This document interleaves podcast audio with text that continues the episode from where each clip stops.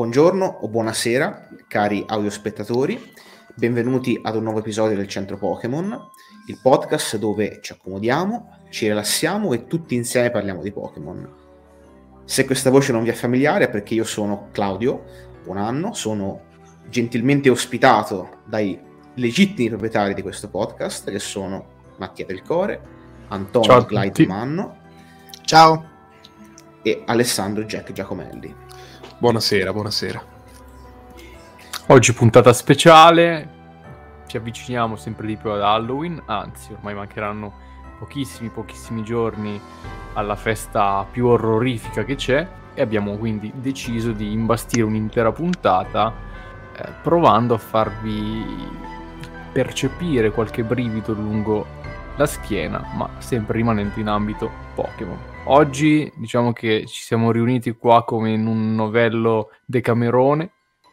Ci siamo riuniti per raccontare ciascuno a turno alcune delle storie, alcune inventate, altre meno, più spaventose, che ruotano attorno al brand di Game Freak. Quindi oggi puntata sicuramente diversa dal solito, ma speriamo che possa essere anche questa interessante. Come sentite anche la musica, il sottofondo sonoro è diverso. Il tema che state sentendo è uno dei più famosi a sfondo terrorizzante dei Pokémon, è appunto il tema di Lavandonia, Lavender Town. Questo, questa rivisitazione in particolare orchestrale è curata da TLB Orchestration, a cui vanno i crediti per questa stupenda colonna sonora che oggi abbiamo preso in prestito. Tornando a noi, quindi il Decamerone prevede che ognuno di noi a turno racconti una fiaba, fiaba nera in questo caso. E visto che stiamo parlando di Lavandonia, di Lavender Town, io so che uno dei presenti ha qualcosa da dire proprio su Lavandonia. Allora, Lavandonia, come già Mattia ha spiegato in maniera molto efficace, ovviamente è l'ambientazione privilegiata per le storie horror a tema Pokémon. Perché ricordiamolo per gli autospettatori che magari non sono avvezzi al videogioco di Pokémon, Lavandonia è la città che ospita il cimitero del mondo Pokémon, con le lapidi dei Pokémon che hanno abbandonato i loro padroni. Non solo, Lavandonia è rimasta impressa nella mente di ogni videogiocatore, soprattutto di chi come noi si è appoggiato da bambino a questo brand, per la peculiare colonna sonora che si può ascoltare non appena si mette piede in città. Perché è una colonna sonora chiaramente costruita ad arte per generare un senso di inquietudine nel giocatore e nell'ascoltatore. Gioca su dei toni, diciamo così, disconnessi, su delle atmosfere molto lugubri, molto minimale perché ci sono pochissimi suoni, anche non solo nella versione 8 bit, ma anche nelle versioni successive. E quindi, insomma, è naturale che se si deve inventare una storia orrorifica a tema Pokémon, la si ambienti alla Vandonia. In effetti, una delle creepypasta più famose a tema Pokémon, probabilmente una delle prime che sono apparse su internet, riguarda proprio questa città ed è chiamata la sindrome di Lavandonia. In buona sostanza, quello che si afferma in questa storia, quello che si racconta, quello che si narra, è che nel 1996, l'anno di uscita dei titoli di Pokémon Rosso e Pokémon Verde, ci fu in Giappone uno strano picco di morti sospette nella fascia d'età tra i 10 e i 15 anni, che ovviamente è la fascia d'età che gioca a Pokémon. E manco a farlo apposta, quando un investigatore della polizia locale è chiamato a investigare su queste morti sospette, scopre che tutti questi bambini morti in circostanze misteriose sono accomunati al fatto di aver posseduto una cartuccia di Pokémon rosso o di Pokémon verde. E quello che si è scoperto analizzando queste cartucce in possesso di questi bambini è che a causa di uno strano codice di, di gioco che si attiva agli inizi della partita, in buona sostanza, quando si arriva alla Vandonia, la musica inquietante, paurosa che noi sentiamo appena mettiamo piede in questa città, genera in noi uno forte stato di malessere, un forte stato di disagio e anche la voglia di sostanzialmente farla finita. Ed è questa la causa per cui questi bambini si sono sostanzialmente suicidati chiaramente di queste di storie sulla sindrome della Vandoria ne sono state narrate tantissime, ma ce n'è una secondo me che è interessantissima per due, per due ragioni. In buona sostanza, nel 2012 c'è un utente eh, che risponde al nickname di eh, Introll, che in buona sostanza afferma di essere eh, giunto in possesso di queste fantomatiche musiche della versione giapponese di Pokémon Rosso e Pokémon Verde che hanno causato queste, queste morti. E lui non solo lo afferma, ma addirittura le carica su YouTube e le diffonde su dei forum. E effettivamente provare per credere se si ascoltano queste, queste musiche è impossibile non, non, solo farsi assalire da una sensazione di angoscia, di terrore, come già succede in realtà in maniera molto più blanda, semplicemente giocando al titolo di Pokémon, ma addirittura si prova un senso di dolore fisico, quindi mal di testa, nausea e spossatezza mentale in generale. Quindi, in buona sostanza, chi credeva che la sindrome della Vandonia fosse semplicemente una storia che era stata inventata da qualche burrone sul web, si trova di fronte alla sua materializzazione nella vita reale e questo rende la storia ancora più inquietante, naturalmente, della, della storia stessa che ho raccontato poco fa. Naturalmente eh, lui afferma che eh, ha capito il meccanismo eh, per la quale queste canzoni generano malessere nello, nello ascoltatore ed è dovuto al fatto che secondo lui ci sono delle frequenze mancanti nella cartuccia originale che lui ha ricostruito con un suo algoritmo non meglio specificato.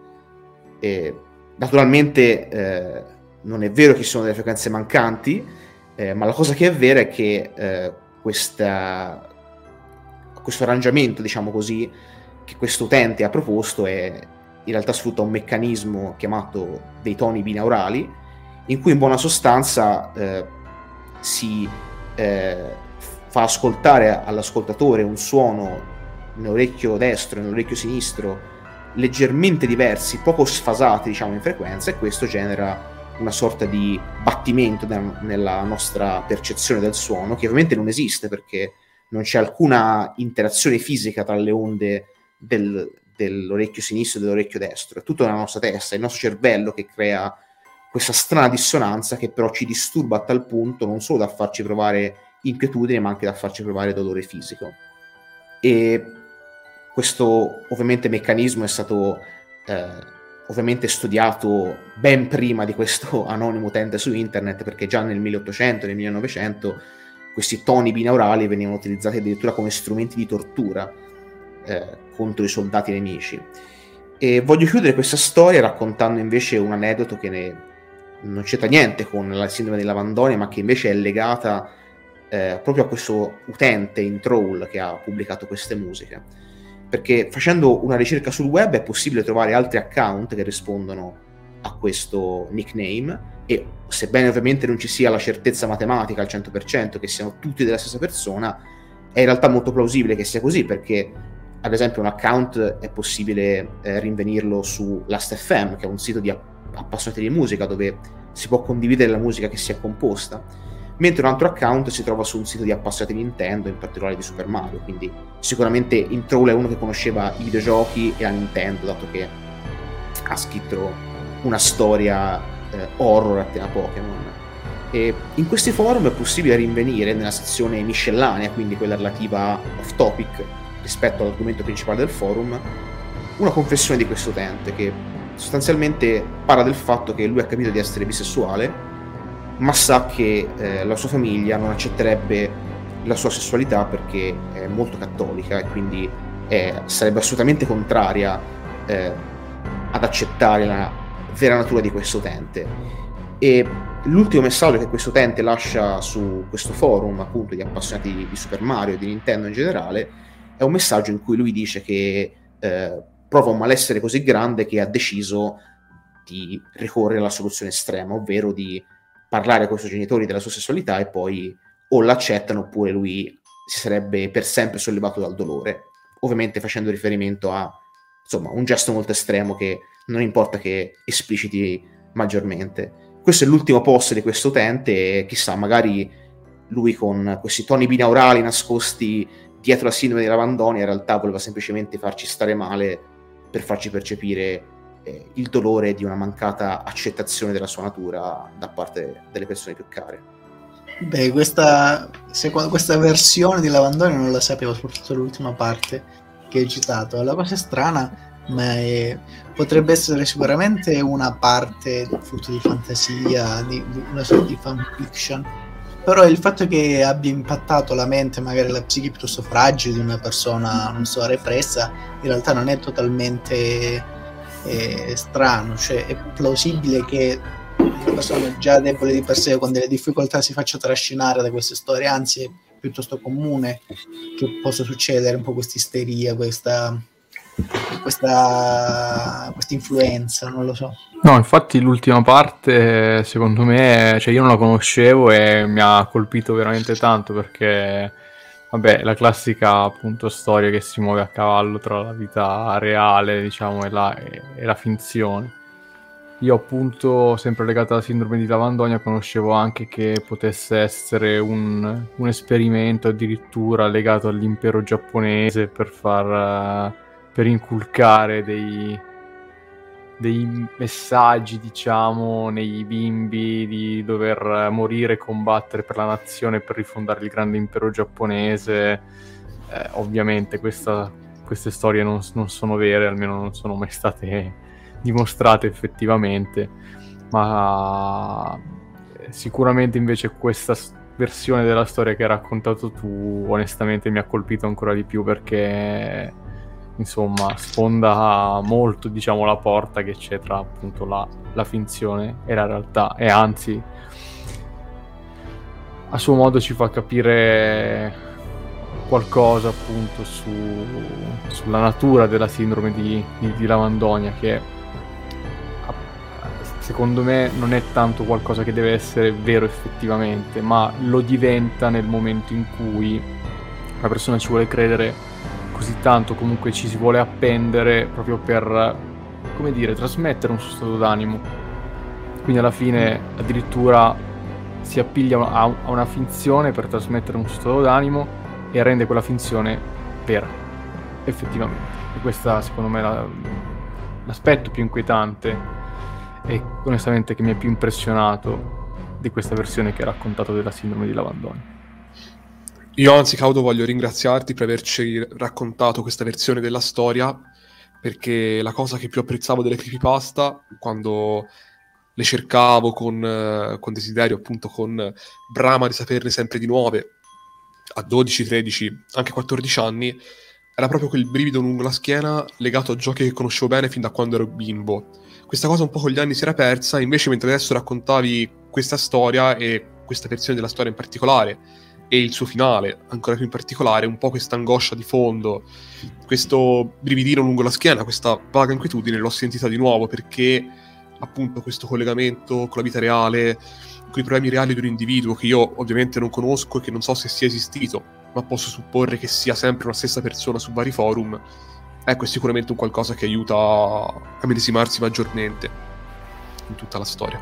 Infatti, secondo me, Mattia ha centrato proprio il punto del senso del, delle, di queste poche paste, delle creepypasta. In realtà, soprattutto nella mia persona adulta, il senso non è tanto nel, eh, nel, nel fare nel, del fact checking, dell'individuare tutti i rapporti, tutto il fondo di verità, quello che ha inventato, quello no, ma è appunto il trasmettere una sensazione, proprio anche il senso un po' di Halloween, quando quel quel limite, quel velo che separa il mondo reale da, dalle, dalle, fantasie, dalle, dalle, leggende arcane che in fondo inseguono da sempre la mente dell'uomo, dall'alba dei tempi, questi miti, queste leggende che sono profondamente radicate nell'essere umano diventano un po' più labili perché per motivi soprattutto culturali ma anche ambientali, perché come ben sappiamo questi, questo periodo è un periodo buio, piovoso, un periodo in quale la luce tende a diminuire, aumentano le ore buie, quindi tendenzialmente le persone si fanno influenzare molto di più da questi tipi di pensieri, da questi tipi di,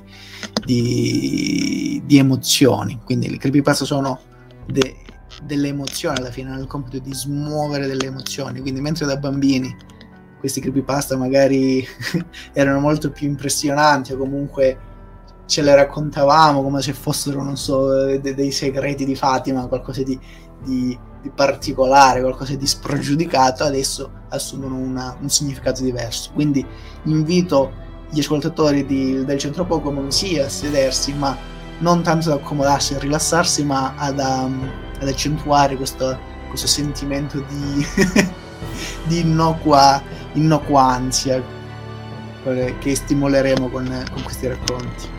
Tu Anto hai parlato giustamente, secondo me, di questo rapporto tra ciò che è reale e ciò che non è reale, tra finzione e fantasia, tra eh, appunto giochi Pokémon e angoscia che vogliamo provare giocandoci, eh, però sempre stando a cavallo tra ciò che è vero e ciò che non lo è. Io conosco una storia che eh, è a suo modo vera, quindi da questo punto di vista non è una creepypasta in senso stretto, ma che eh, nonostante questo riesce e riusciva anche negli anni in cui giocavamo a Pokémon da bimbi, a lasciare un fondo di inquietudine eh, nel giocatore. Se volete ve la racconto molto brevemente. La storia è quella dell'antico Chateau. Eh, è una storia che in un certo senso mi, mi, tocca molto da vicino perché la prima generazione eh, di giochi mainline Pokémon a cui abbia giocato è stata la quarta generazione, quella iniziata con Diamante, Perla e Platino. Già in Pokémon Diamante e Perla eh, camminando, passeggiando nel bosco Evopoli, era possibile imbattersi in questa antica villa, in questo antico chateau, appunto, abbandonato da tempo, apparentemente. La prima volta che l'ho visto avevo nove anni e subito mi ha lasciato un senso di... Eh, terrore non sarebbe giusto perché era semplicemente una casa eh, su uno schermo del Nintendo DS, quindi eh, non sono queste le cose per cui provare terrore forse, ma ecco quel sottile senso d'angoscia un pochino sì, perché si capiva che ci fosse un qualcosa di profondamente, profondamente misterioso, di nascosto dietro, dietro a quelle mura fatiscenti. La casa, come detto, era abbandonata e gli stessi personaggi del gioco sembravano avere paura ad entrarci dentro, ma il giocatore protagonista, comandato da me, non poteva eh, non entrare, non poteva non esplorare tutte le varie stanze. E ciò che mi ha colpito già al tempo e che mi colpisce oggi nel parlare dell'antico chateau è che in quel caso lì dentro c'erano dei fantasmi e non dei fantasmi come quelli che si incontrano spesso nelle creepypasta ma dei fantasmi veri e propri. Perché appunto nelle, nelle, poche, nelle poche pasta ma nelle creepypasta in generale a volte si vuole vedere il fantasma dove non, es- dove non esiste. Lì invece in questa villa che doveva essere disabitata da decenni c'erano due personaggi completamente muti che apparivano e sparivano non appena visti dal giocatore. Erano una bambina in una camera e eh, un uomo vestito di tutto punto, apparentemente un maggiordomo o un servitore, che eh, nella sala da pranzo, se incrociato dal protagonista, iniziava a sparire subito. Sì, ecco, soprattutto nel giocare a una certa ora della notte a Pokémon Diamante e Perla, quando fuori, sia nella realtà che nel bosco Evopoli, era buio, la paura eh, prendeva abbastanza forte quando uno entrava nel salone da pranzo e vedeva questo maggiordomo girarsi per un istante e poi scappare via, sparire nel niente come se niente fosse. In Pokémon Platino poi la lore, se vogliamo, di questi eh, personaggi non giocabili ma neanche parlanti è stata approfondita ulteriormente. La villa, già in Diamante e Perla, era infestata da uno spettro. Visto che siamo in, Pokemon, in un gioco di Pokémon, lo spettro era esso stesso un Pokémon, ovvero Rotom in Diamante e Perla, battuta la, la Lega, era possibile incontrarlo e catturarlo. In Platino, Rotom è andato ad alimentare un'altra leggenda di quelle che circondano questa antica villa abbandonata. Infatti, nel passaggio da Diamante e Perla a Platino, Rotom aveva acquisito varie nuove forme, quindi le famose forme elettrodomestici, Rotom forno, Rotom ventilatore, Rotom tosa erba e simili. Una di queste in particolare è al centro di quella che stavolta sì è una creepypasta in piena regola. Rotom Forno è di fatto eh, l'incarnazione di, di Rotom in un comune forno da cucina, ma narrano le storie che ancora oggi si raccontano ai, ai popoli e dintorni che eh, Rotom, quando imparò a incarnarsi negli elettrodomestici, ancora non riusciva bene a controllare i propri poteri e a capire come eh, regolare e comandare questi elettrodomestici questi strani apparecchi che di fatto un Pokémon non poteva comprendere eh, fino in fondo. Per questo motivo, una sera, verso l'ora di cena, si incarnò per fare un piacere ai padroni della villa nel forno da cucina. Purtroppo ci fu un errore, un malfunzionamento e il forno iniziò a emettere monossido di carbonio. I genitori della, della, povera bambina che risiedeva nella villa riuscirono a salvarsi. Il maggiordomo entrò per salvarla, ma tutti e due non ce la fecero, non riuscirono a passare la notte. E da lì si pensa che eh, questi due fantasmi abbiano continuato a infestare la villa insieme a Rotom, pentito per il suo errore, pentito per il suo tragico errore, e eh, redento soltanto dalla cattura da parte dell'allenatore. Quanto ci sia di vero in queste storie non sta a me deciderlo ancora una volta, ma fatto sta che i fantasmi ci sono e Rotom anche. Bene, anche questa è una storia molto interessante perché si intreccia tra la lore di Pokémon, tra la, so, la storia, il, il, senso dei, dei Pokémon, de, de, della storia canon e la fantasia. Queste secondo me sono le storie più interessanti, poiché non sono totalmente campate in aria, cioè non, non è che sia stato qualcuno che ha scritto la storia e poi l'ha diffusa su internet, ma hanno una, una solida base, un solido interesse. Poi non so voi, queste sono le mie creepypasta preferite, quelle che partono da una base anche condivisa e razionale del mondo Pokémon, di un qualche fatto, di qualche, eh, qualche descrizione di qualche storia, e poi si sviluppa tutto intorno senza la possibilità neanche di negarlo alla fine, perché non si può né negare né contraddire né affermare. È proprio in questo margine di ambiguità che prosperano le creepypasta, che prosperano le leggende.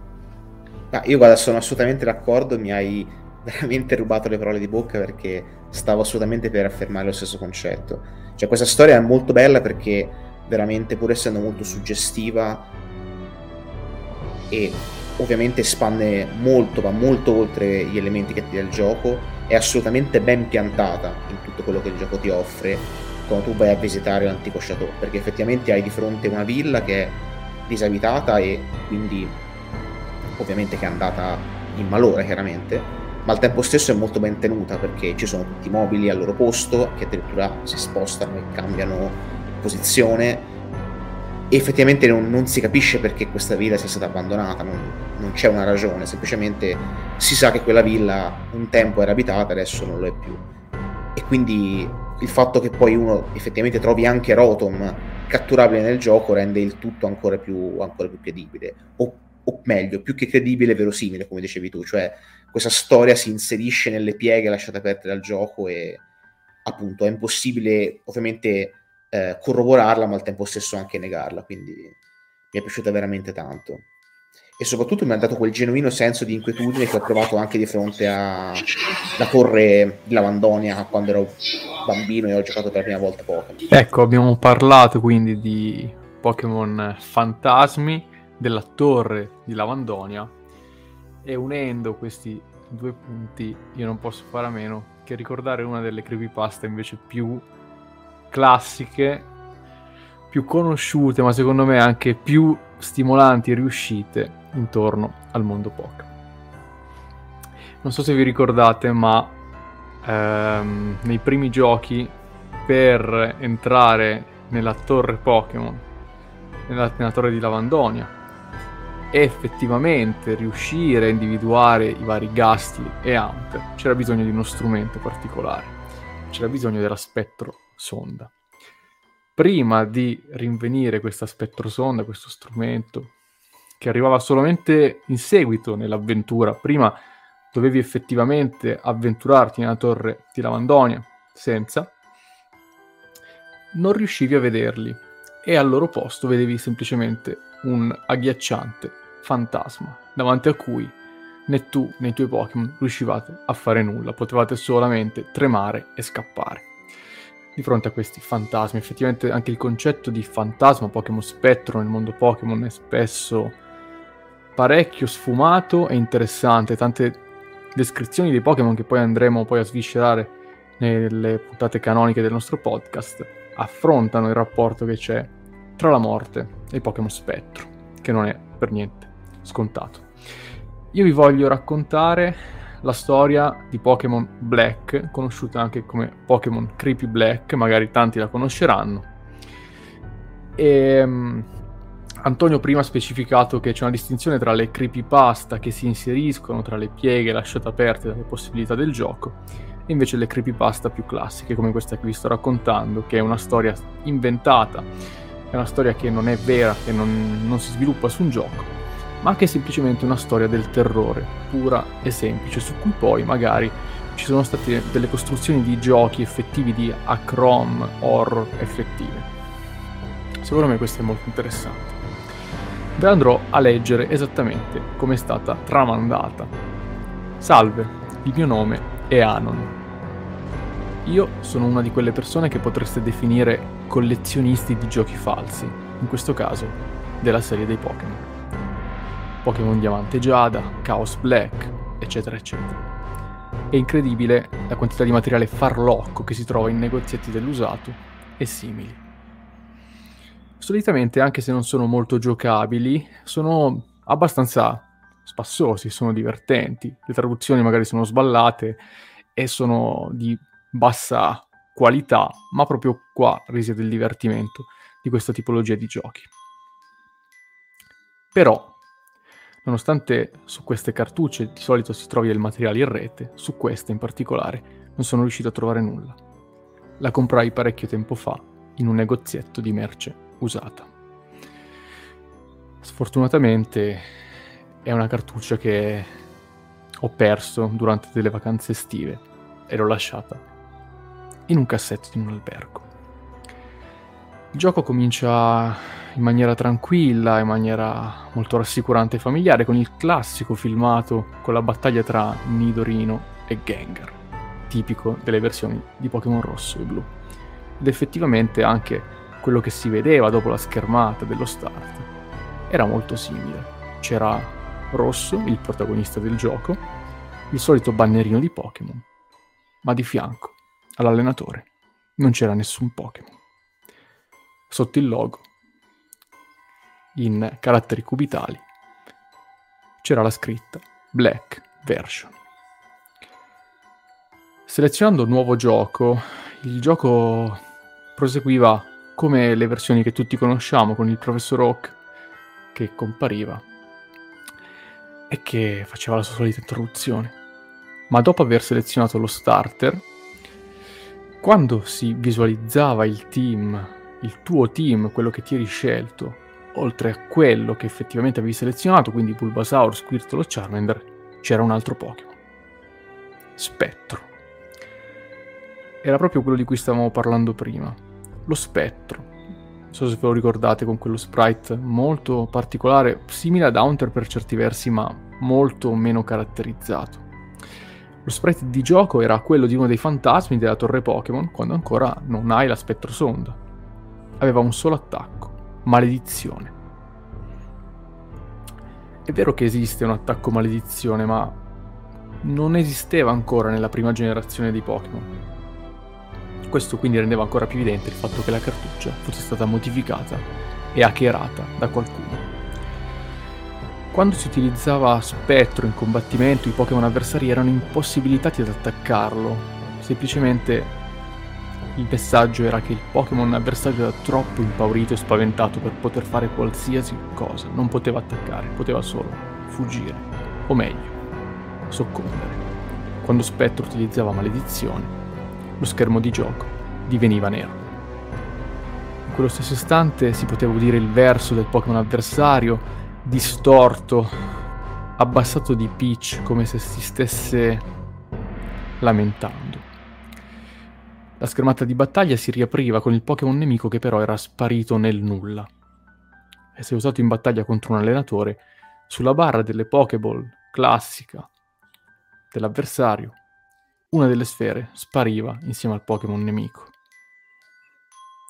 Tutto ciò sembrava implicare che il Pokémon fosse morto. Quello che è più strano è che dopo aver sconfitto l'allenatore e aver letto la classica scritta per cui il protagonista, cioè noi, ricevevamo dei soldi per aver battuto l'allenatore, il pannello dei comandi scompariva nuovamente. E se sceglievi fuga, la battaglia terminava come di consueto. Una volta tornati alla mappa di gioco, il problema è che lo sprite dell'allenatore, che avevamo battuto in battaglia, era completamente sparito.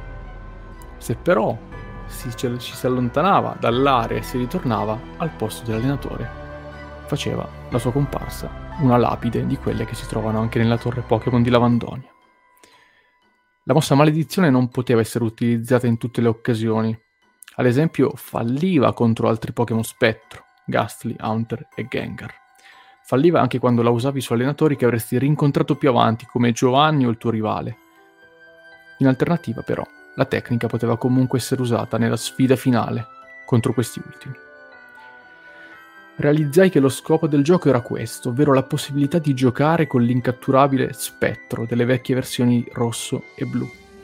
E poiché maledizione rendeva il gioco davvero facile, la usai praticamente per l'intera avventura. Però il gioco iniziò a cambiare dopo aver sconfitto i Super 4.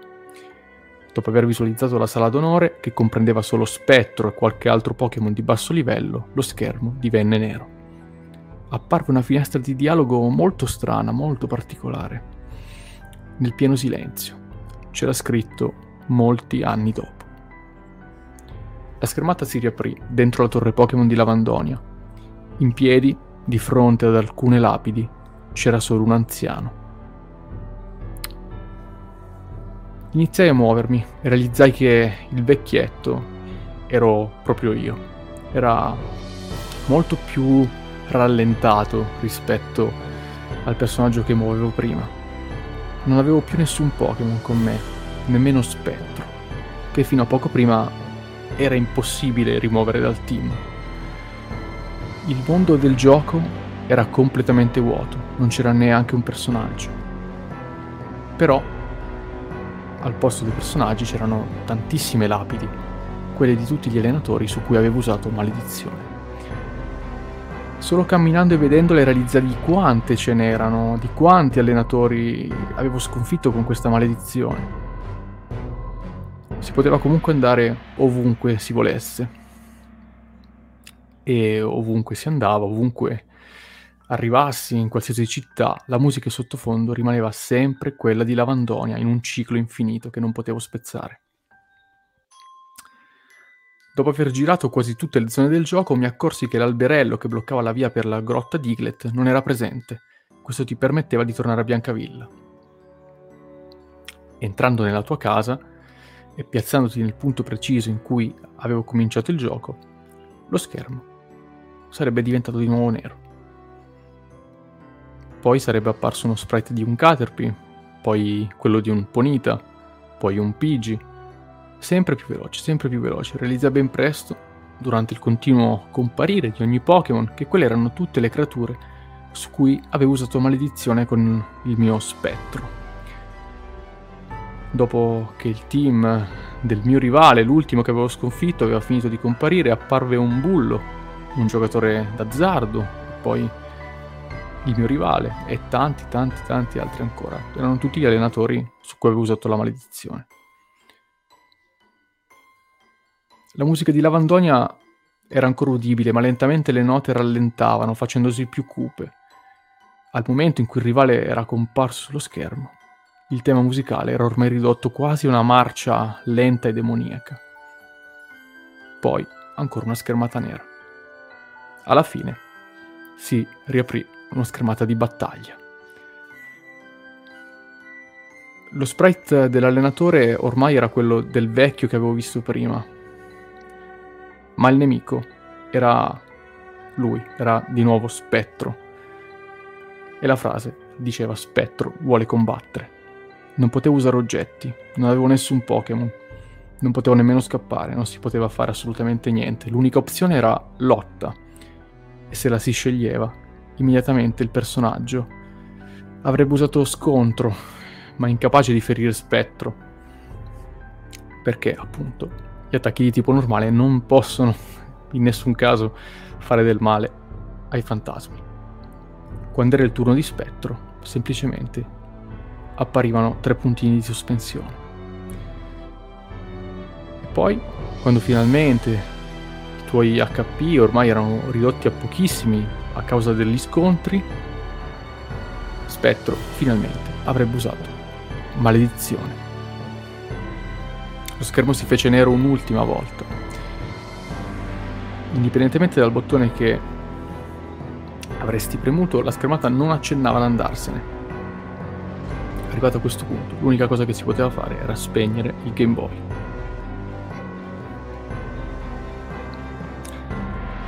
Quando si riaccendeva la console, l'unica opzione selezionabile era nuovo gioco. La cartuccia aveva eliminato il precedente file. Ho rigiocato la cartuccia più e più volte e ogni volta il gioco terminava con quella stessa sequenza. Io, da anziano, contro lo spettro. A volte ho anche evitato di usare spettro, nonostante fosse impossibile rimuoverlo dalla squadra, e in quel caso non mi avrebbe mostrato la sequenza dei Pokémon maledetti, ma sarei stato catapultato alla ghiacciante battaglia con spettro. Non capisco perché il creatore di questa Chrome l'abbia realizzata. Non è neanche stata pubblicizzata più di tanto. Però per essere un gioco farlocco era veramente ben fatto. Però sembrava esserci qualcosa dietro a questo significato del gioco. Sembrava effettivamente che ci fosse un messaggio. E credo di essere l'unico ad averlo recepito. Non sono completamente sicuro, ma ci doveva essere qualcosa dietro. Forse lo spettro rappresentava la morte, l'inevitabilità della morte,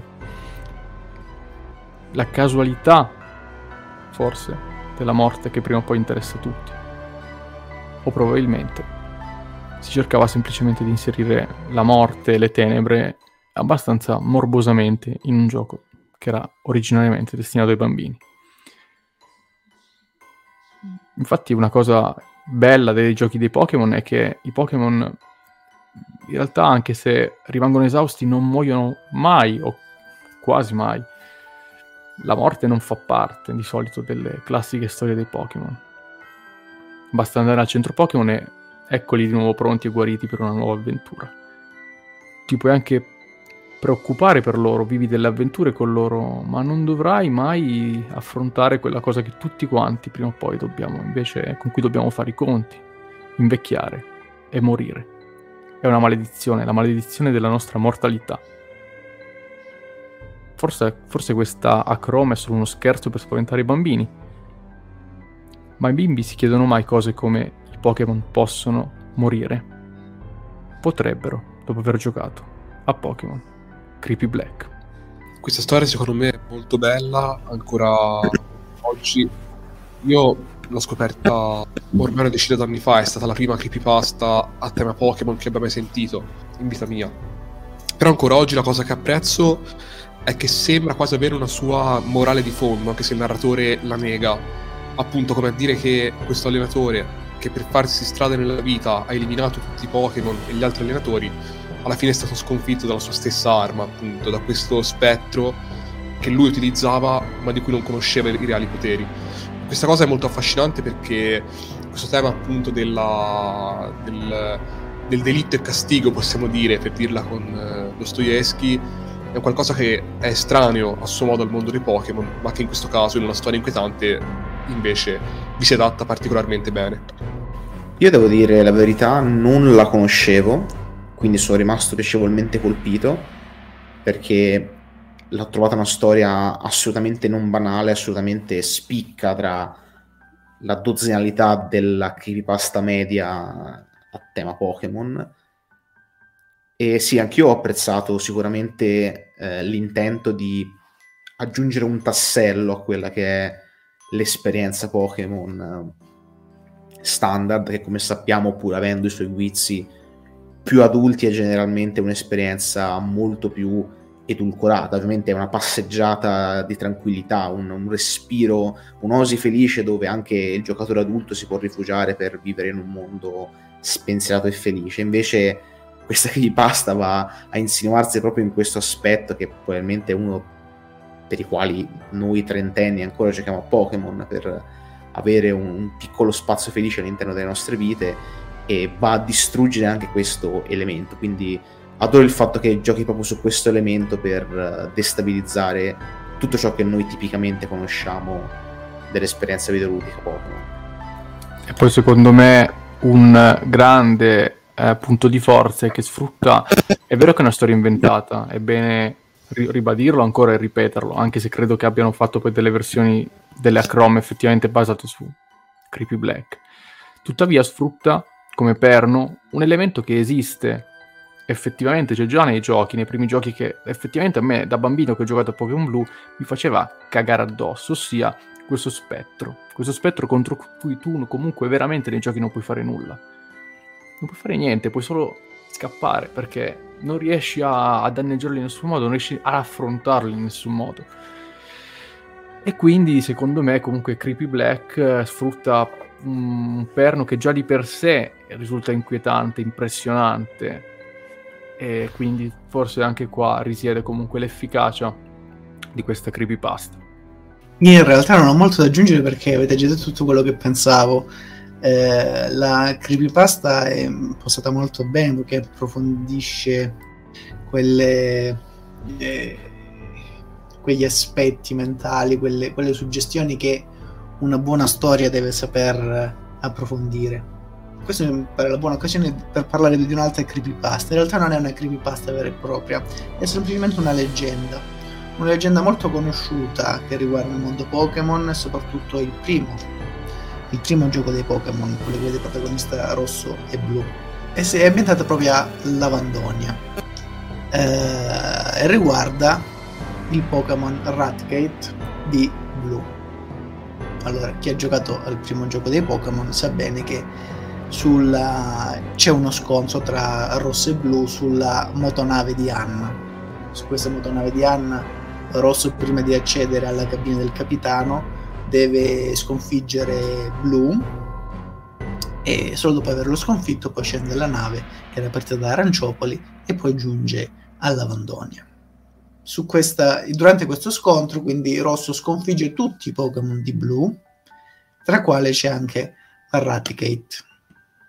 Una volta raggiunta invece Lavandonia, incontra per caso Blue davanti alla, a, davanti alla torre, la torre Pokémon che come sappiamo bene, già l'ha spiegato Claudio prima, è un, in realtà un grosso cimitero. È per antonomasia la città Pokémon infestata, la città Pokémon oscura, quale si intrecciano i destini dei Pokémon vivi e morti. Infatti, come diceva anche Mattia, era infestata da spettri inizialmente su quale tu non potevi fare assolutamente nulla.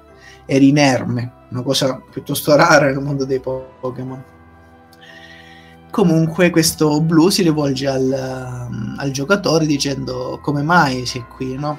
Perché ti trovi qui? È stupito perché di solito le uniche persone che si recano alla torre Pokémon sono gli allenatori dei Pokémon defunti, poiché essendo un cimitero di Pokémon che si snella su ben sette livelli, cioè è proprio una struttura monumentale, enorme. In, poi nella versione successiva rosso eh, di rosso fuoco e verde foglia c'è anche la nebbia proprio per, ad, proprio per accentuare questa atmosfera spettrale e questo sentimento diciamo di, di estrania proprio si sente estraniato il giocatore.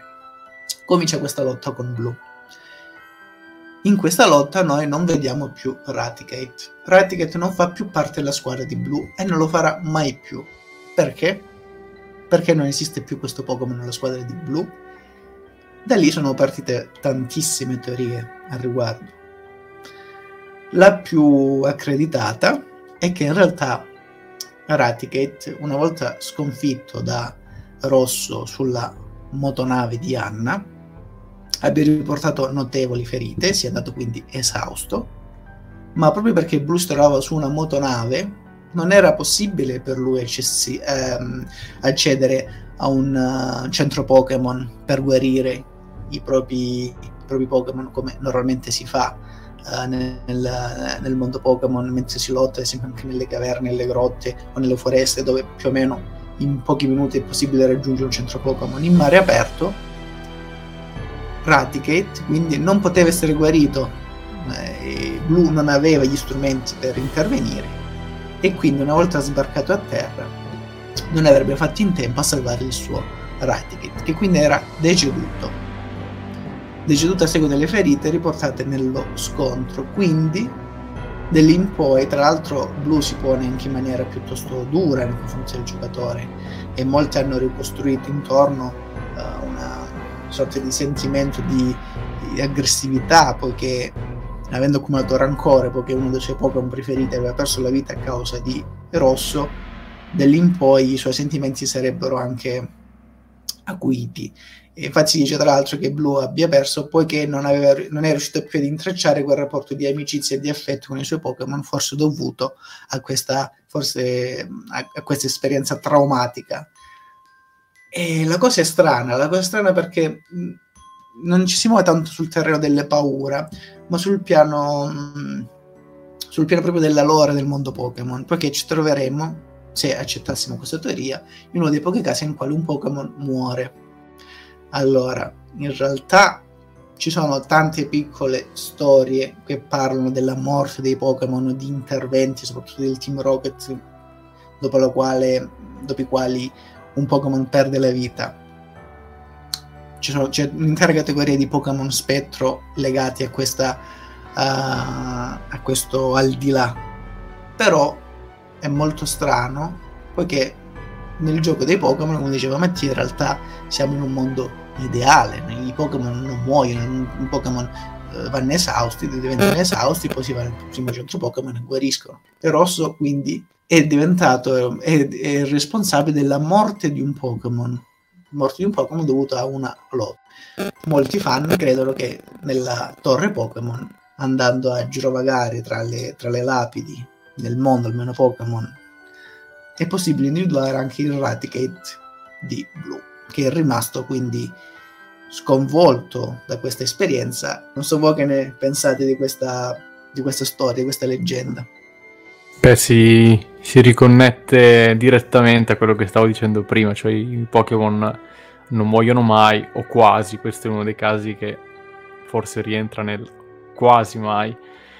Eh, allora, io tendenzialmente questa storia non ho mai, cioè non sono mai riuscito ad accoglierla in maniera to- totalmente seria perché ho pensato, vabbè, tanto Light è un Pokémon di merda, quindi, però in realtà lo facevo in maniera piuttosto cinica. Però in realtà, in realtà, secondo me, allora, devo dire la verità, questa è una storia che quando l'ho sentita la, la prima volta ci ho anche creduto in maniera proprio ingenua, no? Cioè, la, la davo proprio per eh, canonica ed effettiva e adesso, mm, oddio, non, cioè, credo semplicemente che nella lore effettiva del gioco lo abbia semplicemente messo nel box. Però... Eh... È la risposta più razionale e immediata, semplicemente l'ha sostituito con altri più forti. Esatto, cioè è un Pokémon di merda, l'ho messo nel, nel box, l'ho messo altri più forti. Però in realtà la trovo sempre trovata molto affascinante. Cioè, è una delle storie, forse insieme a quella di Cubone e Marowak, che non so se poi racconteremo, ma abbiamo de- delle storie che secondo me rientra, come avevamo detto prima, tra quelle pieghe del gioco che il gioco lascia aperte, lascia viabili, potrebbe essere così, non potrebbe essere, non lo smentiamo, non lo confermiamo. Però secondo me è sempre molto suggestiva come teoria e ipotesi. Allora, io conoscevo questa storia, ma mi fa sempre piacere riascoltarla, ovviamente, soprattutto narrata in una maniera molto piacevole dalla voce pacata e tranquilla di Antonio. Ovviamente, come diceva Mattia, chiaramente se uno abbraccia eh, l'approccio eh, ra- tipo rasoio di Occam, chiaramente eh, non è il modo più semplice, più lineare di unire i puntini. È vero che obiettivamente non c'è nessun elemento nel gioco che smentisca eh, questa ricostruzione dei fatti, però chiaramente non è la prima ricostruzione, non è la ricostruzione più semplice che ti venga in mente. Pur tuttavia è innegabile che abbia un suo, oltre ad avere una sua credibilità, perché si appoggia ad elementi obiettivamente veri e reali che succedono nello svolgimento della trama del gioco, è anche interessante da un punto di vista concettuale, come giustamente dicevano Mattia e Antonio, proprio perché offre una prospettiva di rovesciamento di tutto ciò a cui siamo abituati, esattamente come prima. Eh, I Pokémon non muoiono mai, intera storia dei Pokémon basata sulla morte dei Pokémon. Qui non solo c'è questo elemento, ma c'è anche l'ulteriore elemento in cui noi che ci consideriamo assolutamente buoni, assolutamente dalla parte del giusto, che combattiamo contro il team cattivo, che siamo vessati da questo rivale antipatico, e in realtà emerge che siamo noi quelli senza cuore perché non ci preoccupiamo minimamente delle condizioni di salute dei Pokémon del nostro rivale, che quindi quasi giustamente eh, è freddo con noi e ci detesta. E questo rovesciamento effettivamente è una cosa che non si è quasi mai, pro, pro, ufficialmente non si è mai verificata all'interno all'interno della serie principale, sebbene ci siano teorie che affermano che un rovesciamento simile avvenga anche in settima generazione, dove il tuo rivale Au, che è una persona molto spensierata, viene completamente obliterata da te e quindi sei tu il rivale di, di quel gioco, ma mi sembra una teoria molto fantasiosa. Qui invece mi sembra quasi molto più, paradossalmente molto più credibile. Sono d'accordo, poi io in generale eh, durante l'infanzia ho sempre molto giustamente anche idealizzato il mondo Pokémon e vederci entrare questi elementi qui, la morte, eh, sentimenti negativi, scontro fra allenatori che non è solo uno scontro in battaglia ma uno scontro sul piano umano, insomma è qualcosa che sempre mi ha, mi ha un po' più stuzzicato quando, cioè, man mano che crescevo. A questo proposito c'era anche una storia molto inquietante su un altro Pokémon e penso che Antonio avesse intenzione di raccontarla, quindi ti lascio ancora una volta il microfono perché pure quella rientra in questo genere di storie che sanno farti riscoprire Pokémon che tu magari guardavi con occhio infantile sotto una nuova luce. Sì, infatti esiste un'altra creepypasta dedicata a un Pokémon particolare che è Hypno, che si chiama Hypno Lullaby, cioè le filastrocche di Hypno. Il protagonista è un bambino che giocando con la sua cartuccia di Pokémon si trova a Lavandonia e vede nello schermo uno strano gruppetto di persone, un ipno al centro e due bambini. E prova ad avvicinarsi e parte una strana canzone, una strana musichetta, ma non riesce ad avvicinarsi di per lì. Poi cambia zona e ritornando questo gruppo scompare. E non si sa il perché. Il bambino continua a giocare normalmente e si dimentica della cosa. Uh, di notte però, mentre sta dormendo, si sveglia di colpo perché avverte una presenza. Si accorge di una musica nella stanza. Il Game Boy si è acceso da solo e, e riparte di nuovo questa, questa musica, questa strana filastrocca. Una volta finita questa filastrocca, vede materializzarsi questo grosso ipno con la sua moneta e due bambini che lo seguono, privi di occhi, delle orbite vuote e luccicanti, e lì il bambino scomparve. Questa è la versione delle creepypasta normale ma la versione che è più interessante è quella di cui parlavamo prima, quella che affonda le proprie radici nella, nella lore, nel, nella storia di Ipno. Non so voi, per me Ipno è sempre stato un Pokémon molto strano, un Pokémon ambiguo. Eh, non solo per il gran numero di fanfiction e di immagini che circolano al riguardo con il quale abusa dei suoi poteri psichici, ma perché in generale Ipno, come tutti i Pokémon psico, sono dei Pokémon strani, cioè dei Pokémon spettro e buio, tutti gli aspetti che siano stronzio, che siano uh, oscuri, specialmente i Pokémon spettro. I Pokémon Ipno invece sono e i Pokémon uh, psico sono invece sempre sulla linea tra il bene e il male, tra l'abuso di un potere, di un potere mentale, della manipolazione degli altri e l'utilizzo del bene. Bene, Ipno secondo me è uno di quei Pokémon che tende molto di più verso un terreno oscuro, un terreno tormentato. E questo non deriva, questa sensazione non deriva semplicemente da un'emozione, da, da un'impressione, ma è avvalorato da diversi punti. Addirittura mi baserò semplicemente sulla descrizione del Pokédex. Poi naturalmente parleremo di più o meglio nelle prossime puntate del centro Pokémon, ma due o tre descrizioni del Pokédex secondo me possono introdurre questo Pokémon che è molto strano. Già in giallo si dice se lo incontri evita il contatto visivo, poiché cercherà di ipnotizzarti con il suo pendolo. In argento poi, il pendolo che è sempre con sé e che agita sempre lo stesso ritmo fa sopire chiunque lo veda. E in oro, quando ha molta fame addormenta gli umani che incontra, per poi mangiare i loro sogni. Ci troviamo quindi di fronte a un Pokémon che piega la sua volontà con grande facilità alla volontà degli altri. Dal punto di vista realistico è un po' così terribile poiché li rende schiavi, cioè priva delle persone la loro libertà per poi cibarsi dei loro sogni, li usa quasi come delle prede, come delle, del bestiame. Invece in Rosso Fuoco ha con sé una sorta di pendolo. Una volta per errore si è portato via un bambino che aveva ipnotizzato. Allora, com'è possibile portarsi via un bambino che aveva ipnotizzato? Cioè, ipno posso capire che possa averlo ipnotizzato per sbaglio, ma poi lo lasci libero il bambino, non te lo porti appresso. Che cosa ci fai con questo bambino? Perché Ipno ha portato con sé un bambino che è una creatura, una, un soggetto indifeso, puro?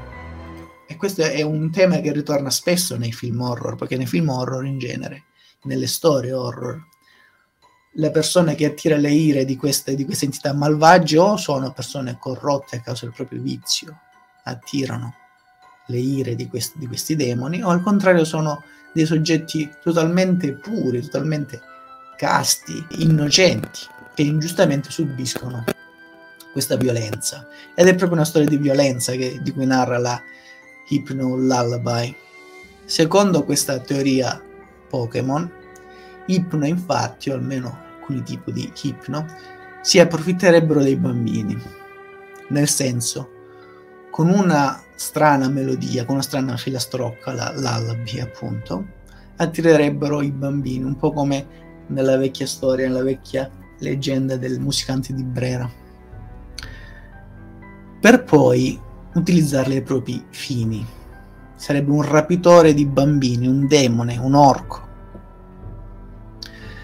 e la, la filastrocca è molto particolare, se permettete io la leggerei. È in inglese, quindi perdonerete il mio inglese. Recita così. Come little children, come with me. Safe and happy you will be. Away from your homes, now let us run. With Hypno, you'll have so much fun. Oh, little children, please don't cry. Hypno, will heart a fly. Be free, be free. Be free to play. Come down in my cave with me to stay. Oh, little children, please don't squirm. Those rope I know I will, will hold you firm. Hypno tell you this is true, but sadly, Hypno lied to you. Oh, little children, you mustn't live. Your families for you will grieve. Their minds will unravel at the seams, allowing me to haunt their dreams. But surely all of you must know this is time for you to go. Oh, little children, you weren't clever, now you will stay with me forever. Allora, per coloro che non hanno capito la mia, la mia lettura, propongo una versione in rima in italiano questa volta. Venite bambini, seguitemi orsù, al sicuro e felici sarete qua giù. Lontani da casa, adesso correte, con ipno a morte vi divertirete. O bambini, su via, non piangete, ipno non farebbe del male a un insetto. Di giocare, liberi, liberi, liberi siete. Scendete nella mia grotta, restate, vi aspetto. O bambini, su via non vi agitate. Ora, con queste corde, si spera fermi restiate. Ipno di verità vi ha parlato, ma sfortunatamente Ipno bugie vi ha raccontato. O bambini, non dovete andar via, del lutto sulle vostre famiglie lascerete la scia. Le loro menti lentamente cederanno e di tormentarli in sogno finalmente mi permetteranno. Ma di certo tutti voi credo sappiate, debba ormai essere ora che a casa ritorniate. O bambini, siete finiti all'inferno, perché da ora sarete miei in eterno. Questa filastrocca ci ricorda una sorta di filastrocca dannata, una sorta di, di nenia per ipnotizzare i bambini, cosa che riguarda esattamente il potere di ipno, per trarli in inganno e rinchiuderli sua, nel suo rifugio, nelle sue grotte inaccessibili. Ipno infatti si nutre delle emozioni, dei sogni, ma anche degli incubi delle, delle persone. Quindi si nutre anche di quelle, tutto quel lutto che genera la mancanza di, di, questi, di questi fanciulli nelle loro famiglie. E quindi condannandoli all'eternità potrà in eterno cibarsi fino a quando non si consumeranno di questa disperazione dei loro genitori. La cosa strana è che questa Hypno Lullaby, invece di essere smentita da, da, dai giochi Pokémon, nelle edizioni successive del Pokédex sembra addirittura confermarla. Perché nelle descrizioni successive si dice infatti in Heartgold quando ha molta fama addormenta gli umani che incontra per poi mangiare i loro sogni. Ma soprattutto in Sole viene detto chiaramente che Hypno è un Pokémon molto pericoloso, ma coloro che soffrono di insonnia lo considerano il loro salvatore, poiché riesce a stordirli e a prelevare loro le loro emozioni, ma è un Pokémon di per sé pericoloso, cioè bisogna fare attenzione con lui.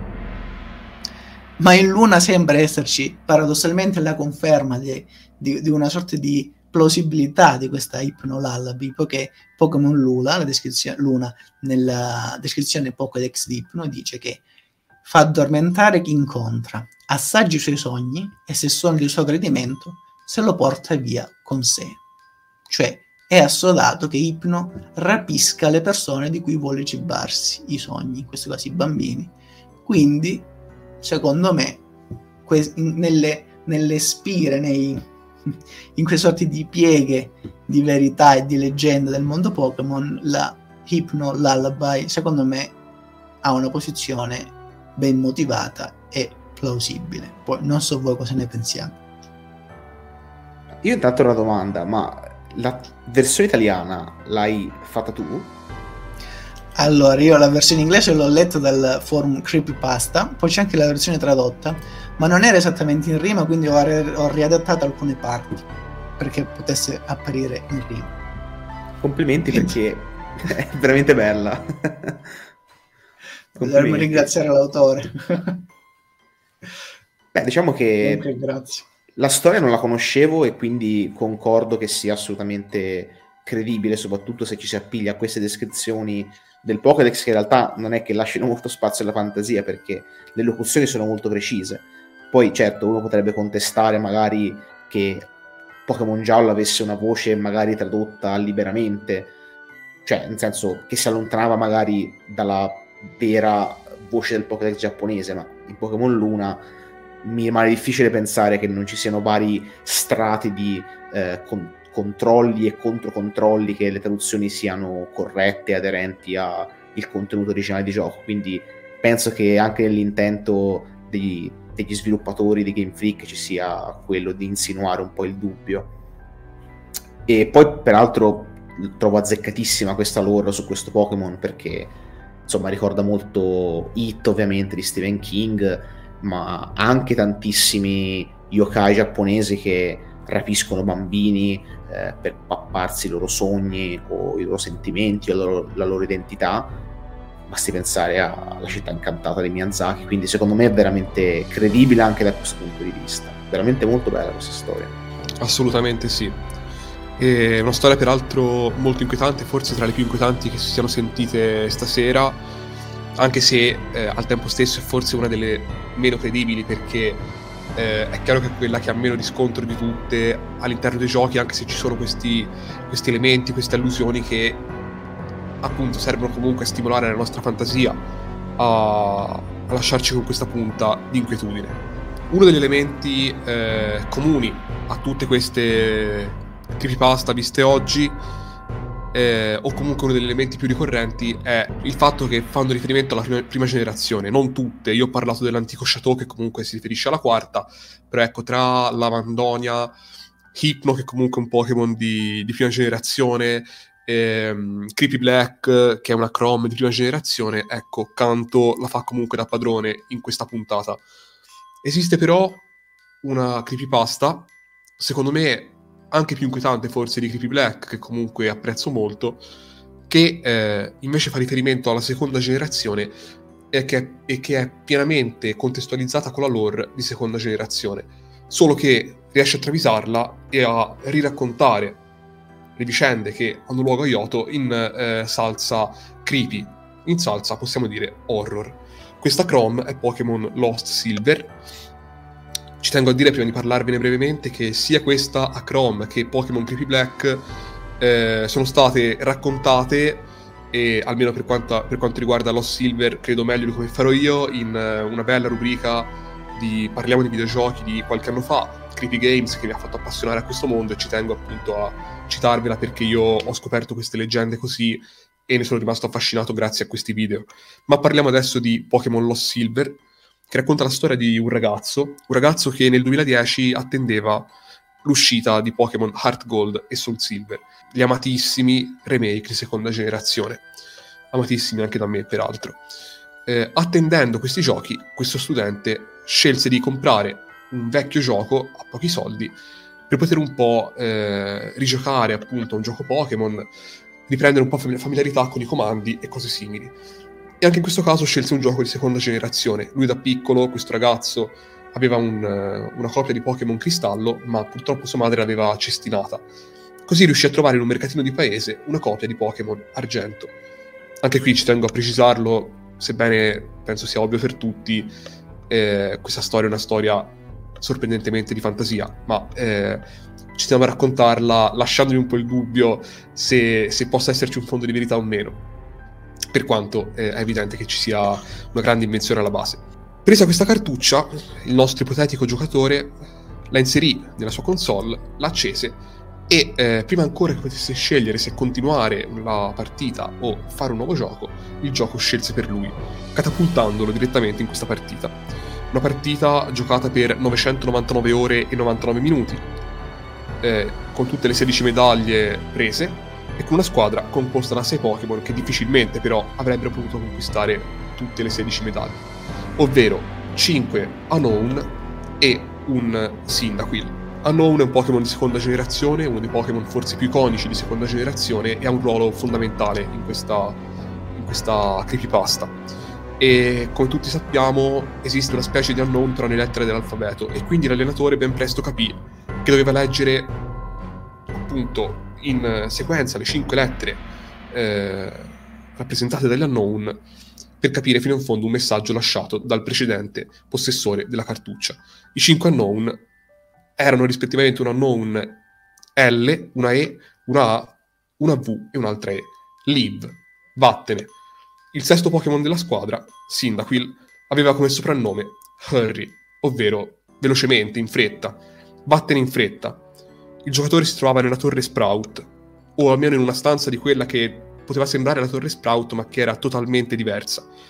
Qui riuscì a trovare delle scale dietro ad un grande pilastro e eh, improvvisamente se fino a quel momento il gioco era immerso nel silenzio totale e anche i Pokémon non emettevano nessun rumore, iniziò a suonare la musica delle rovine d'Alpha, appunto, la musica degli Unknown. Con Cyndaquil il giocatore riuscì a usare Flash, dato che si trova in un ambiente totalmente blu- buio, ma dopo averlo fatto e dopo aver proseguito per il corridoio totalmente rosso in cui si trovava, trovò soltanto un cartello con questo messaggio: Turn back now. Appunto, torna indietro adesso, un nuovo avvertimento ed è qui che iniziano le vere grandi stranezze. La prima grande stranezza è che gli unknown iniziarono a lasciare messaggi sempre più precisi al giocatore. Infatti, guardando il suo team, l'allenatore si rese conto che Sindaquil era sparito, anzi un messaggio lo avvisò proprio che Sindaquil era andato KO, forse per sempre, forse morto, chissà, e adesso c'erano sei unknown, che però erano diversi da quelli precedenti e formavano un nuovo messaggio. He died. È morto. Ovviamente riferito al povero Sindaquil. Questo messaggio arrivò all'allenatore mentre si trova in un nuovo ambiente ancora, non più il corridoio suscitato, ma una stanzetta composta soltanto da quattro blocchi quadrati grigi e circondata da tombe. Guardando nella, nella scheda allenatore una nuova stranezza, anche qui la prima di una lunga serie. Lo sprite dell'allenatore aveva perso le braccia, era adesso un essere umano senza braccia, e poco dopo avrebbe perso anche le gambe e avrebbe iniziato a perdere sangue dagli occhi. In parallelo aumentava il numero delle medaglie, prima 24 e poi addirittura 32, una cosa totalmente insensata anche in un gioco come Pokémon Oro o Argento che di medaglie ne ha ben 16 e non le sole 8 eh, presenti in, seconda, in tutte le altre generazioni. Altro giro, altra corsa, altro messaggio lasciato dagli unknown che improvvisamente formavano un nuovo messaggio. Il messaggio era dying, morendo, appunto, sto morendo e ovviamente il riferimento non era più stavolta a Sindaco, ma chiaramente all'allenatore che progressivamente perdeva parte del corpo. Però Dying è formato da sole 5 lettere, direte voi. Io vi dirò che avete ragione, perché il sesto Pokémon in squadra era un Celebi. un Celebi con una sola mossa, ultimo canto. E qui arriva una delle più geniali citazioni alla seconda generazione reale, ai, ai veri Pokémon Oro e Argento, che si chiudono con lo scontro con Rosso, l'allenatore di prima generazione. Questa cosa in Oro e Argento è stata introdotta perché la seconda generazione doveva essere l'ultima, e quindi chiudere tutta la serie Pokémon con uno scontro fra l'allenatore di Pokémon Oro e Argento e quello di Rosso e Blu insomma era un modo carino per congedarsi dalla serie. Poi ovviamente con il grande successo di Oro Argento si passò alla terza, alla quarta, alla quinta generazione e così via. Qui troviamo anche in questo caso uno scontro tra l'allenatore di Oro Argento e quello di Pokémon Rosso e Blu, ma uno scontro distorto, macabro, tra questo Celebi e il Pikachu di Rosso, il Pokémon più iconico di tutti forse, il Pokémon per eccellenza. I Pokémon però non si fronteggiarono in modo leale in questo caso. Infatti Celebi usò Ultimo Canto, nessuno dei due riuscì a mandare KO l'altro e entrambi dopo tre turni, grazie all'effetto di ultimo canto, spirarono. Rosso sparì nel nulla, ma anche l'allenatore protagonista non ne uscì molto meglio. Celebi infatti era morto e ancora una volta gli Unknown lasciavano un nuovo messaggio, un nuovo macabro messaggio. Sei lettere, sei Unknown. Il messaggio era no more, non più. Le medaglie adesso erano 40, improvvisamente c'era un nuovo distorto ambiente. È come un sogno, un incubo, per cui gli ambienti si susseguono uno dopo l'altro, la torre Sprout, eh, il, quell'ambiente misterioso circondato da tombe, ed adesso una borgofoglia nuova distrutta, in cui l'allenatore non poteva fare altro che scendere sempre più a sud, a sud fuori dalle mappe, per poi trovarsi di fronte a se stesso, ma una versione integra di se stesso, uno sprite vero dell'allenatore di seconda generazione e non quella cosa che progressivamente aveva perso parti del corpo, quell'ormai informe sprite senza braccia, senza gambe, con gli occhi rossi di sangue, ma il vero oro barra argento che, che dir si voglia. Il vero allenatore, il vero spettre allenatore si limitò a dire addio per sempre alla sua versione ormai distorta, fantasma possiamo dire, era un messaggio, tre punti interrogativi, usa incubo, apparve sullo schermo. Ultima squadra di Unknown, anche qui sei Unknown per sei lettere, I'm dead sono morto. Si tornò alla mappa di quattro quadratini circondata da tombe e questa volta rivelò drammaticamente la sua vera natura. Era la tomba di Gold o Silver, dir si voglia. E qui l'ultimissima schermata di testo di questo intero gioco. RIP. Questo è Pokémon Lost Silver raccontato in pochi minuti. Spero di aver reso giustizia alla complessità della trama. Ma io devo dire che non la conoscevo e quindi ti do un giudizio assolutamente imparziale perché non sapevo già la storia e devo dire che mi ha catturato molto questa epopea, questo continuo susseguirsi di scenari giustapposti come appunto se fosse un sogno onirico, anzi un incubo onirico da cui non si riesce a uscire, come se il giocatore fosse catapultato dentro la cartuccia. Quindi secondo me si è riuscito a rendere molto efficacemente questo delirio senza uscita in cui succedono cose assurde che non hanno, non hanno senso soprattutto anche... la questione degli unknown è molto suggestiva anche secondo me l'hai raccontata molto molto molto bene Lost Silver io la, la conoscevo bene e secondo me è stato molto molto bravo eh, poi c'è da dire anche che di questa creepypasta io invece ho sempre apprezzato il setting che per ok varia molto però per la maggior parte è ambientato in una versione della torre Bellsprout un po' particolare. La torre Bellsprout eh, la, la, la, ricordiamo perché esattamente come la torre Pokémon di, di, di, di Lavandonia è una, un luogo comunque su cui aleggia un'aura molto opprimente e inquietante. Beh, diciamo che per chiudere questa nostra rassegna di storia dello, dell'orrore a tema Pokémon devo necessariamente citare un episodio che è tutt'altro che una creepypasta perché tutto ciò che sto per raccontare è vero o presunto tale nel mondo reale in cui noi stessi viviamo ed è ovviamente il celeberrimo episodio di Porygon della prima stagione della serie animata. Prima faccio un breve riassunto per chi non conoscesse questo episodio, ovvero a dicembre del 1997, quindi eh, l'anno successivo all'uscita dei titoli Pokémon Rosso e Pokémon Verde in Giappone, viene trasmesso un episodio all'interno della serie animata Pokémon che era stata trasmessa a partire da aprile di quell'anno eh, dalle televisioni giapponesi di eh, tutti bambini. E in questo episodio, in buona sostanza, c'è uno scontro dentro il cyberspazio dove Ash e compagni sono accompagnati da un Porygon e il nemico è una sorta di Porygon contraffatto, potremmo dire craccato, eh, con un linguaggio moderno da parte del Team Rocket. E in buona sostanza il Pikachu di Ash eh, compie un attacco tono shock molto potente. Gli animatori della serie animata, per rendere la potenza di questo attacco tono shock, utilizzano dei lampi luminosi intermittenti molto forti e in particolare accompagnano questi lampi luminosi con degli sfondi colorati retroilluminati che cambiano rapidamente, alternando rosso e blu, che sono due colori che stanno agli estremi dello spettro visibile, quindi sono particolarmente distanti per il nostro cervello, per la nostra percezione. E a quanto pare, uh, 20 minuti dopo circa la messa in onda di questo episodio, quindi praticamente alla fine di questo, di questo episodio, pare che uh, più di 600 bambini, se non erro 618 sia il numero esatto, abbiano sofferto di varie tipologie di malessere che possono andare da uh, nausea, uh, mal di testa, uh, vista offuscata, trance, se non addirittura perdita di conoscenza. Quindi tutta una serie di sintomi che sono riconducibili fondamentalmente alle crisi epilettiche fotosensibili, quindi alle crisi epilettiche indotte da luci abbaglianti intermittenti troppo potenti. Questo ovviamente genera un immediato boom mediatico, genera letteralmente un caso mediatico, tanto è vero che pare che la sera stessa il telegiornale de- della stessa emittente che ha trasmesso l'anime di Pokémon abbia riportato la notizia, peraltro mostrando nuovamente la scena incriminata, quindi possibilmente generando ulteriori eh, vittime.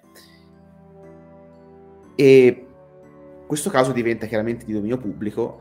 Eh, il giorno successivo eh, tutti i giornali letteralmente in giapponesi eh, dedicano almeno un articolo a questo caso, chiaramente puntando un dito contro Nintendo, contro Game Freak, contro The Pokémon Company, ma anche contro l'emittente televisiva stessa, perché sostanzialmente erano rei di non, di non aver curato la salute degli spettatori, ma di pensare solamente al profitto, chiaramente.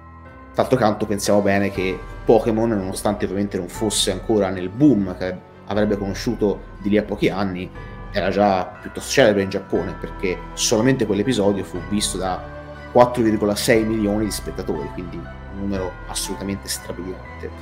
Ma la cosa pazzesca è che pare che il giorno successivo alla messa in onda di questo celebre episodio di Porygon ci fu un boom ancora superiore di casi che ammontano a circa 13.000, quindi 13.000 tra bambini e preadolescenti si sentono male con sintomi più o meno gravi, tutti più o meno eh, leg- legabili alle crisi epilettiche a causa di questo episodio. Questo chiaramente genera un polverone che ha delle conseguenze molto tangibili perché l'anime di Pokémon viene bloccato per quattro mesi, non viene trasmesso per quattro mesi su quella televisione. Questo peraltro rallenta anche i lavori sul film eh, Mewtwo contro Mew, che infatti in Giappone possiede un prologo animato al film perché c'era bisogno di introdurre elementi che sarebbero dovuti essere introdotti nella serie animata, ma chiaramente a causa del ritardo non furono introdotti. Ma soprattutto la cosa assurda è che le azioni di Nintendo crollarono del 5%, cioè veramente un crollo verticale. Credo che nemmeno il Virtual Boy, che è la console fallimentare della Nintendo per eccellenza, abbia causato un crollo in borsa così, così importante. E la cosa pazzesca è che Porygon risulta tutt'oggi bandito dall'anime di Pokémon, non è mai più comparso come protagonista di un episodio se non per qualche breve cameo e questo episodio è letteralmente irreperibile in qualunque fonte di streaming ufficiale e legale si vada a consultare per fruire dell'anime Pokémon. E voi mi direte, va bene Claudio, ma dov'è la parte inquietante? Ok, dei bambini hanno guardato un cartone animato e poiché soffrivano di eh, fotosensibilità hanno avuto delle crisi epilettiche. Do- dove sta la cosa strana? Beh, eh, la cosa strana è che ci sono diverse cose che non tornano in, in, questo, in questo episodio e ovviamente non sono io a dirlo, ma eh, questo episodio è le- stato letteralmente un case study, come si dice in gergo, eh, nel senso che è stato approfonditamente studiato nella letteratura scientifica e medica e ci sono tantissimi articoli scientifici pubblicati su riviste prestigiose internazionali che parlano del cosiddetto Pokémon Shock, che è il nome gergale con cui è stato definito questo episodio. Eh, in particolare vi do solamente un dato che secondo me è indicativo, ovvero, eh, come vi dicevo, eh, si dice, i giornali dell'epoca parlano di 13.000 casi di eh, epilessia fotosensitiva dopo l'episodio di Porygon, su 4 milioni e mezzo di spettatori, cioè si parla di una percentuale altissima, lo 0,3% che è un numero assurdo perché nel mondo in media eh, solamente lo 0,02% di persone circa, una su 5.000 per capirsi, soffre di questo tipo di malattia, quindi letteralmente nemmeno se tutti gli epilettici del mondo avessero guardato quell'episodio di Pokémon avrebbero potuto eh, riempire così tanto gli, gli ospedali.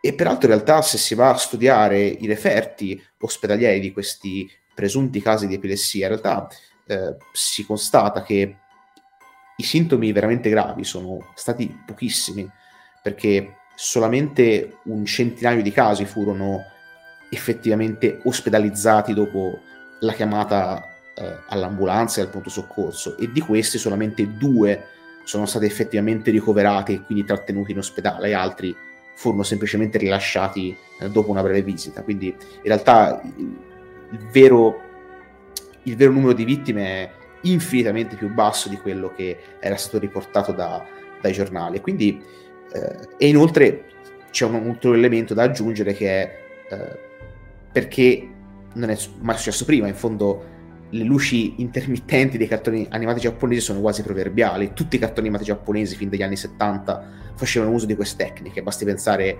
banalmente a Goldrake, ecco, eh, che era un caposaldo insomma dell'animazione, no? non solamente in Giappone, quindi ci sono veramente tanti elementi che non tornano, e in particolare c'è un, un articolo scientifico eh, di questo professore eh, di medicina, tale professor Redford, eh, è possibile eh, rinvenire su PubMed, che è un portale, un archivio di articoli scientifici a tema medicina, dove si avanza l'ipotesi, che in realtà è ritenuta praticamente quella più plausibile, che questi 12 o 13 mila casi, non ricordo, di eh, presunti attacchi epilettici dovuti alla, alla potentata di Porygon siano in realtà dovuti a un, un fenomeno che è noto in letteratura come isteria di massa.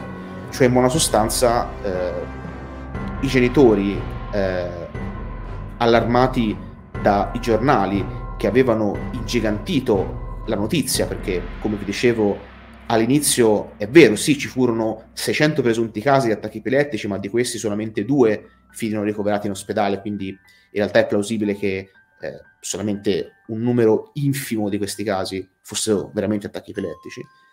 Beh, i genitori, appunto, influenzati dai mass media che avevano ingigantito la notizia, eh, il giorno dopo a scuola, portando i figli alla scuola elementare, alla scuola media, avessero parlato fra di loro, si fossero confrontati e quindi avessero sparso questa voce fino a farla diventare un, un gigantesco motivo di paranoia globale che ha portato a prendere i figli e a portarli in ospedale o a chiamare l'ambulanza o a chiamare il pronto soccorso non appena si ravvisassero dei segnali che nella propria mente potevano essere accostati alle chiese epilettiche, ma che in realtà magari potevano essere semplicemente dovuti a altri fattori esterni assolutamente scorrelati dalla puntata di Porygon, come ad esempio il fatto, molto banalmente, che dicembre è un mese notoriamente stressante per gli studenti giapponesi perché eh, ci sono gli esami di fine ciclo come tutti quelli che guardano anime eh, scolastici, slice of life, eh, sanno benissimo. Quindi eh, la cosa inquietante secondo me è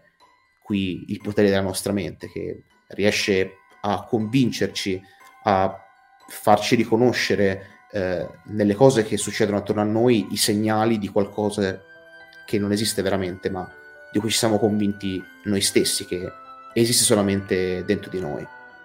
Un'altra storia molto bella, devo dire, che mi ha in questo caso aperto finestre su cose che non sapevo perché io ero abbastanza ero rimasto in realtà alla storia dell'epilessia di massa, che mi sembrava sì strana, sì improbabile, ma comunque per me era una certezza storica, insomma, sono 15 anni che mi vado ripetendo questa storia e riscoprire che non è andata esattamente così è più che interessante. Condivido perché anch'io credevo invece eh, che fosse semplicemente un caso di epilessia di massa molto strano, invece direi che la chiosa del fatto che la cosa più inquietante siamo noi stessi e quello che la nostra mente riesce a fabbricare, a farci credere vero, è assolutamente l'aspetto più interessante e al contempo impressionante di questa vicenda, ma in realtà di tante storie che ci siamo raccontati questa sera. E in effetti non posso che confermare quanto mi avete detto. La, la parte molto interessante è anche l'approfondimento scientifico, tecnico della questione, eh, dal punto di vista anche de, dell'analisi del, di, questo, di, questo, caso, anche analizzato da esperti, da, da scienziati. Pensavo, come avete detto anche voi, che fosse un caso particolare di epilessia, ma in effetti questa isteria di massa ci fa riflettere molto sul senso, su, sull'influenza che noi stessi abbiamo su quello che proviamo, su quello che avvertiamo, sugli scherzi che la mente ci può fare. Sì, esatto, anche io trovo interessantissima questa storia proprio perché la nostra mente ci influenza così tanto che riesce a farci fraintendere anche elementi oggettivi che stanno al di fuori di noi. Bene, in realtà io non avrei altro da aggiungere tranne il fatto che ho sbagliato una cosa prima quando parlavo, ho citato i musicanti di Brema, in realtà si parlava del pifferaio di Hamelin e in realtà questa serata come abbiamo visto, in cui speriamo di aver solleticato la vostra immaginazione, quindi che eh, siate stati sia tra- tranquilli ma non tanto rilassati in modo da assimilare il mood della serata. Potremo continuare a parlare di tante altre piccole storie, di tante altre leggende. Magari ne parleremo quando parleremo dei singoli Pokémon, come aveva accennato Mattia prima di tante o altre magari cose ne parleremo nello speciale di Halloween del centro Pokémon del 2022. Eh, in effetti questa è una prospettiva ancora più allettante, quindi magari fatecelo sapere se preferite i piccoli approfondimenti qua e là, specialmente nei Pokémon Spettro, oppure in un nuovo speciale con, con naturalmente ci sarà anche Claudio, giusto? Spero ci sarai. Molto volentieri. A meno che non venga portato via da Ipno. E allora lì. Eh. Alziamo le mani. Spero di no. per via dei miei sogni ma... gustosi. Eh, oppure giocherai qualche versione craccata di Pokémon che ti maledirà in eterno. Magari fai attenzione a quale nuove versioni di Pokémon giochi, perché non è detto. Qualche glifo misterioso appaia sul tuo schermo. Ma io chiuderei e il consiglio è chiaramente, vabbè, mi auguro che abbiate ascoltato questa puntata speciale del centro Pokémon al buio con gli auricolari, e, perché no, al chiuso, magari anche soli, e fateci sapere se siamo riusciti in qualche modo a stuzzicare la vostra curiosità e il vostro ipotalamo, non so se è quella la ghiandola che effettivamente produce la paura. Ma comunque, vi, do, vi lascio con un consiglio, sia che la Hypnos uh, Lullaby, che ha raccontato Antonio, è presente in una versione recitata e mi sembra anche con un sottofondo, con un tappeto sonoro molto particolare, secondo me stimolante, su YouTube. Quindi magari se vi è piaciuta particolarmente quella storia, potete approfondire anche con questo ascolto ulteriore, con questo piccolo compito per casa che vi lascia oggi il centro Pokémon. Allora un saluto a tutti, mi raccomando divertitevi ad Halloween e speriamo che questo podcast sia stato uno stimolo per i vostri festeggiamenti del 31 ottobre sera, perché no? Uno spaventoso saluto a tutti quanti. Grazie a tutti di avermi ospitato e un saluto a tutti. E ricordatevi se andate per case infestate di portarvi una spettrosonda per prevenire possibili attacchi da spettri. Buonanotte o buongiorno, dipende quando ci ascoltate.